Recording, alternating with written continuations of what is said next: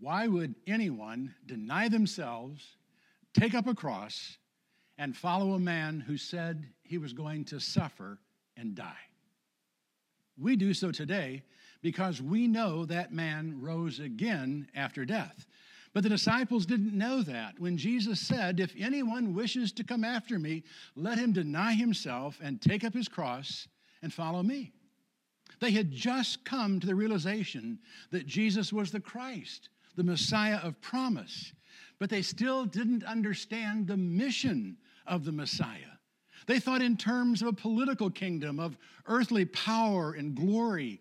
And it didn't make sense to them for Jesus to say he would be rejected by the elders and chief priests and the scribes, the religious leaders of his day, the ones who were anticipating the coming Messiah, and be killed. He did add that after three days he would rise again but that vital piece of information fell on deaf ears. After they heard rejected and killed, they heard no more. You know, bad news does have a way of drowning out good news, as we are all well aware in the midst of a viral pandemic. And bad news seems to grow exponentially before the good news breaks through. It certainly did after Jesus announced that he would be rejected and killed. After Peter rebuked Jesus for even saying such, and Jesus in turn rebuked Peter, he went on to tell the disciples and the multitude that had been following them that if they wanted to come after him, they would have to deny themselves and take up their own cross. He then added that if they were ashamed of him for saying such things, he would be ashamed of them when they came, when he came in the glory of the Father with the holy angels. If they were ashamed of a Messiah who spoke of death and went to a cross, if they turned their back on him because he didn't meet their expectations, he would turn his back on them when he did come in glory. But how could they know he really would come in glory someday? If he was disappointing them then, how could they be sure they wouldn't be disappointed again in the future? And how can we be certain of a glorious future if Christ doesn't do what we think he should do today and stop this virus in its tracks? Before we try to answer that, let's see how he did it for those who loved him and were following him 2,000 years ago. Jesus knew that they would need proof of the coming glory before they would willingly deny themselves and accept a cross. So he assured them that such proof was coming. We're continuing our study now into the ninth chapter of Mark's Gospel.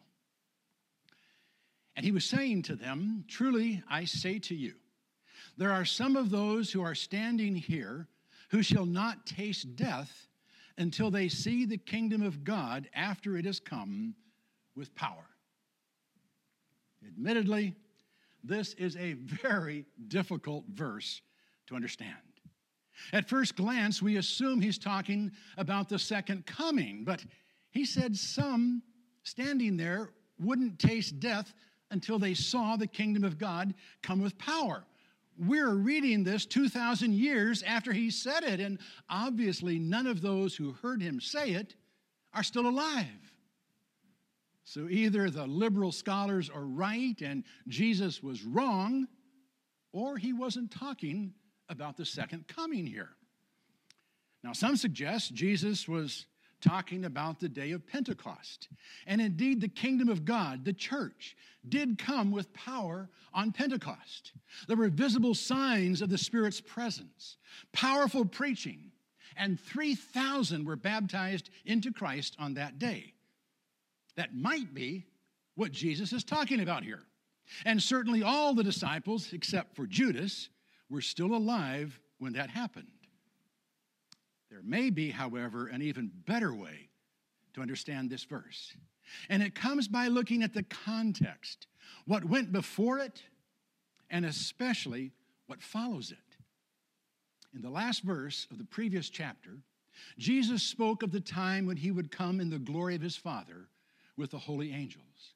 In the verse that follows, however, we're told of the Transfiguration. Now, Scholars aren't sure whether Jesus' statement about some standing there not tasting death until they see the kingdom of God come with power should go with the previous verse or the following verse. When chapter divisions were put in Mark's gospel, the verse was included in chapter 9 with the transfiguration. When Matthew's gospel was divided into chapters, it was left with the previous chapter that demonstrates the ambivalence that exists in understanding whether this statement refers to the second coming or the transfiguration. Perhaps the best way to decide is to go to a statement made some years later by one who was there when it was said and who witnessed what happened after it was said. In 2 Peter 1 16 through 18, we read, for we did not follow cleverly devised tales when we made known to you the power and coming of our Lord Jesus Christ, but we were eyewitnesses of his majesty. For when he received honor and glory from God the Father, such an utterance as this was made to him by the majestic glory This is my beloved Son, with whom I am well pleased. And we ourselves heard this utterance made from heaven when we were with him on the holy mountain. There's no doubt that Peter is here talking about the transfiguration, what he heard and saw on the holy mountain. It was there that he became an eyewitness to the majesty of Christ. It was there he saw and heard Jesus receive honor and glory from the Father. It was there that he was given a glimpse of the glory that is to come, a glimpse of glory that helped him to not only understand who Jesus was, but to have confidence in what Jesus said he must do. It was a glimpse of glory that would make Peter more willing to deny himself, take up a cross, and follow Jesus. Let's look at that glory, that glimpse of glory and see if it won't do the same for us. And six days later, Jesus took with him Peter and James and John and brought them up to a high mountain by themselves. And he was transfigured before them. And his garments became radiant and exceedingly white, as no launderer on earth can whiten them. And Elijah appeared to them along with Moses and they were talking with Jesus. And Peter answered and said to Jesus, Rabbi, it is good for us to be here. And let us make three tabernacles one for you, and one for Moses, and one for Elijah. For he did not know what to answer, for they became terrified. Then a cloud formed, overshadowing them, and a voice came out of the cloud This is my beloved Son, listen to him. All at once, they looked around and saw no one with them anymore except Jesus alone. Mark is unusually specific in saying that Jesus took Peter, James, and John up on the mountain six days later. Matthew repeats the six days later, and Luke says some eight days after these saying, including parts of the day before and after the six days in his approximation of time. But all tie the events on the mountain very closely to what had been said shortly before it happened. And the six days may have had special significance in that Moses waited on Sinai six days before God called him from the midst of the cloud and started dictating the law.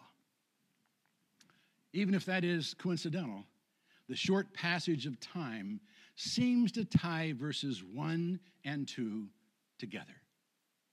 Six days after saying some who were standing there would not taste death until, or before, as the NIV translates it, emphasizing the fact that they would indeed see the kingdom of God before, not just until death, when most will see it. Six days after saying that some would not taste death before seeing the kingdom of God come with power, Jesus took Peter, James, and John up on a high mountain, Luke says, to pray.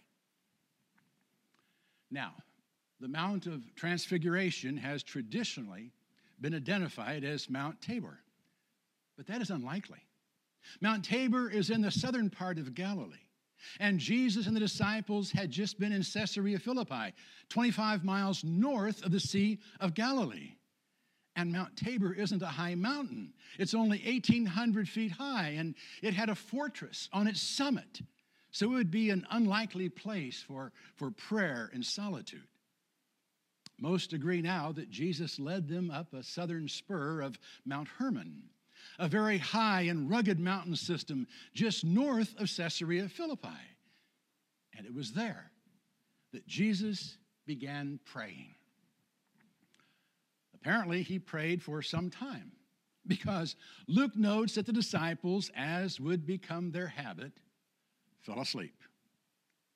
And while praying, Jesus was transfigured.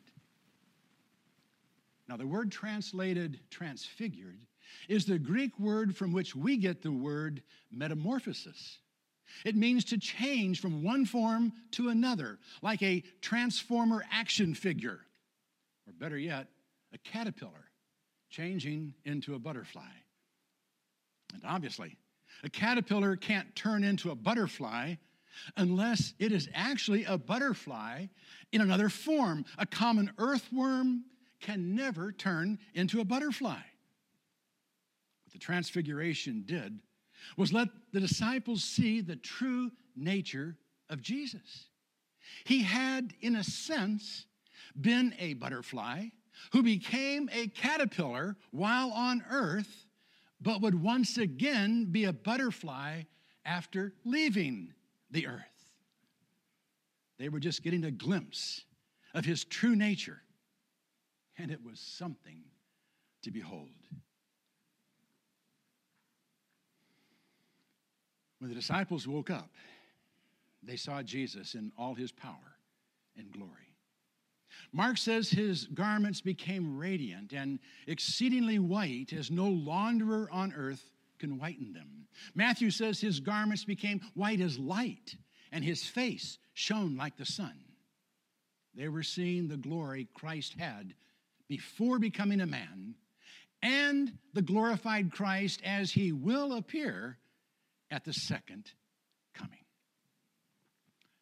Elijah and Moses then appeared on the mountain with him. Luke says they also appeared in glory or splendor and we were talking with Jesus about his departure, which he was about to accomplish in Jerusalem.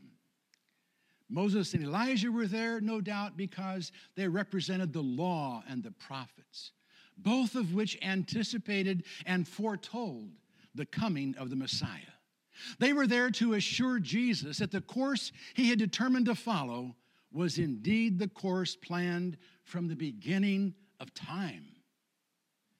Moses may have been sharing how Jesus would be the fulfillment of all those sacrifices which the law demanded, all the lambs and calves and bulls and goats which were killed as a picture of the perfect sacrifice who would take away the sins of the world. Elijah may have mentioned how all the prophecies concerning the Messiah would find their fulfillment in the life, death, and resurrection of Jesus. Their primary purpose in being there was no doubt for Jesus' sake But we can be grateful for their joining Jesus on the mountain as well. I think it's significant that Moses and Elijah exemplify the two ways believers enter into glory. Moses entered through the normal, natural process of death.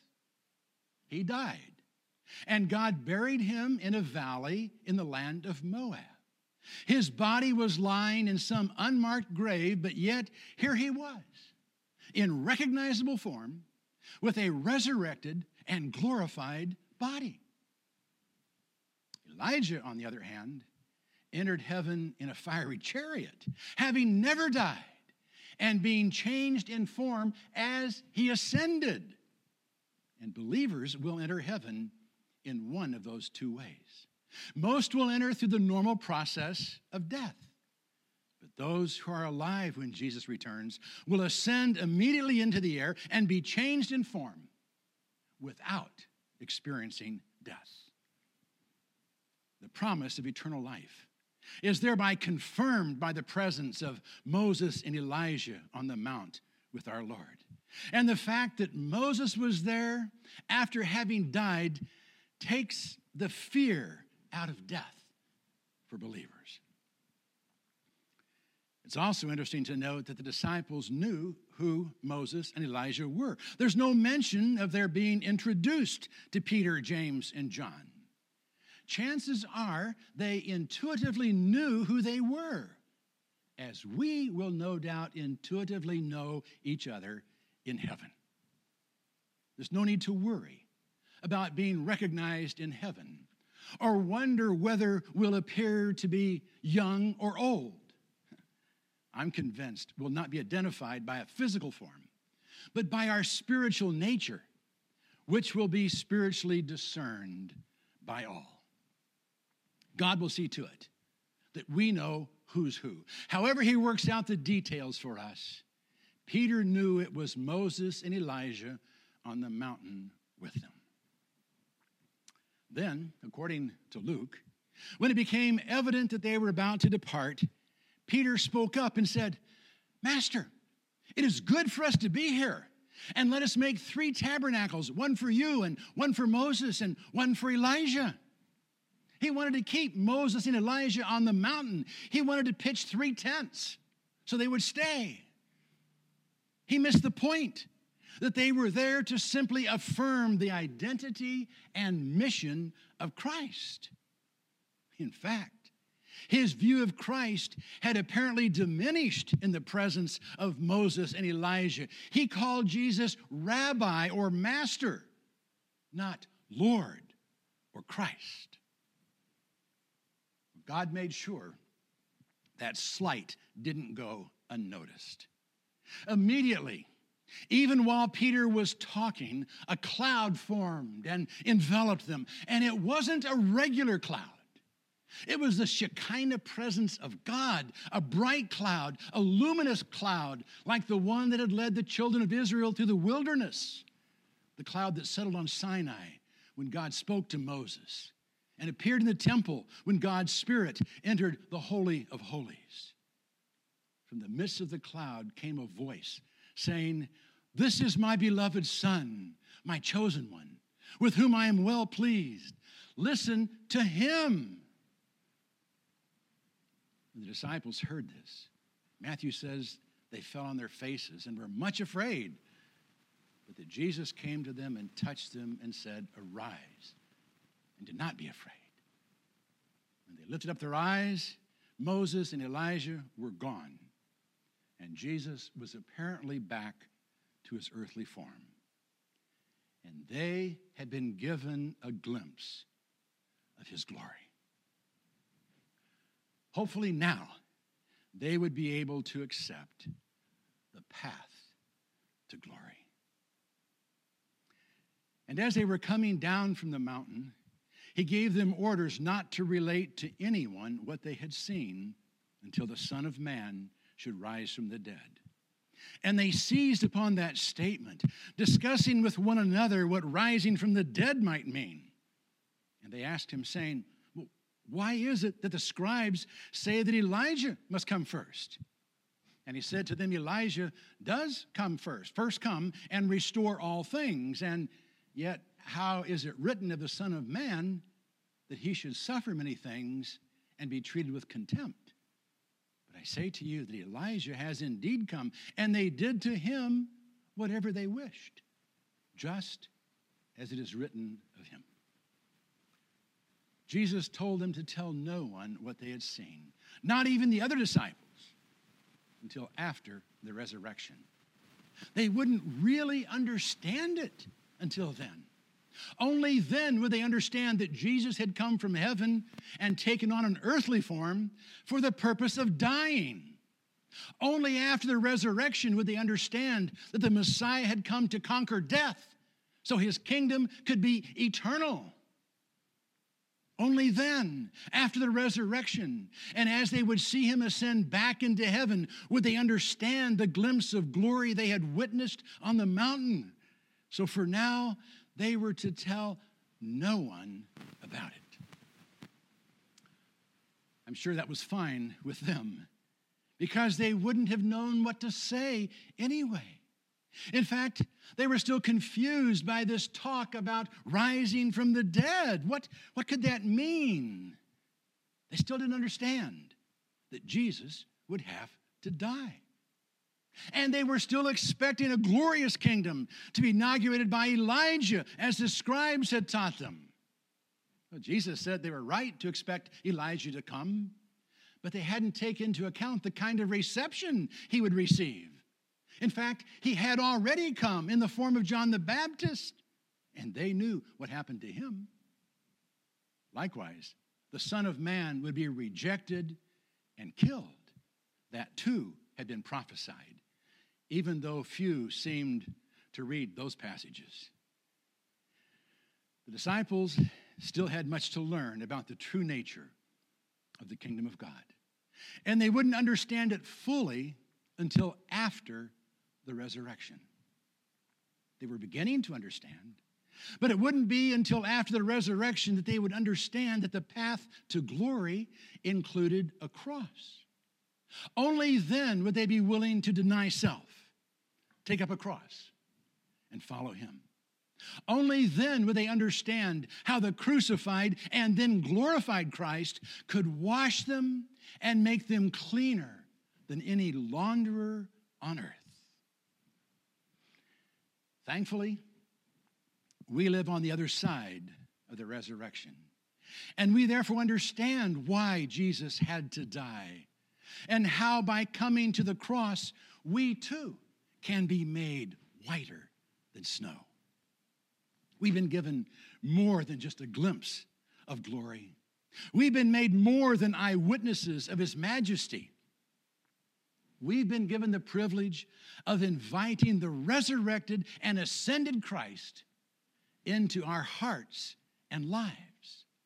And He has promised to come if we will allow Him to wash us and make us clean through Christian baptism. And it is through immersion into Christ that we are washed clean, not by water, but through express faith in the blood of the Lamb who takes away our sin. If you've not confessed your faith in Him and been baptized into Him, I urge you to do so as soon as arrangements can be made. As you are well aware, due, the, due to the uh, coronavirus, it's not safe for us to currently meet together.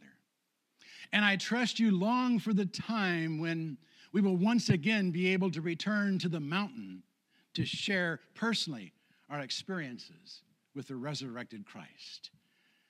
Until then, let's do what we can to share the hope and confidence we have in our resurrected Lord. His path to glory included a time of suffering and death. Through his grace, I pray that our current suffering will be short lived and minimal, and that death from a virus that is wreaking havoc around the world might be avoided. But today, we celebrate Christ's triumphal entry into a city where death awaited him. And we know how that ended. It ended with him rising from the dead, ascending into heaven, and promising that one day we too will be transfigured into his likeness. Until then, we walk together on the path to glory. Let's pray. Father, indeed, we come before you with confidence. We know what Jesus experienced. We know of his suffering and his death and his victory over death. We know of his promise to welcome us into his kingdom and that someday these bodies of ours will be transformed. If not through death, suddenly at the appearance of Christ. However, you do it for us personally, someday we're going to be changed into the image and likeness of our Savior. That takes the fear out of death. That encourages us when we're facing difficult times and perhaps even some are suffering. I'm so grateful that I'm aware of no undue suffering taking place within our church family. But around the world, believers are suffering. I'm so grateful for the way you've blessed our nation and prepared us to handle what's happening. You've given us grace that's abundant to the challenge. I pray we'll never lose sight of that. Help us stay steadfast, steadfast. Help us to stay focused on the glory that's ours Let's stay on the path. Let's trust you completely. And let's walk together, even though we're apart physically. That's my prayer in Christ's name.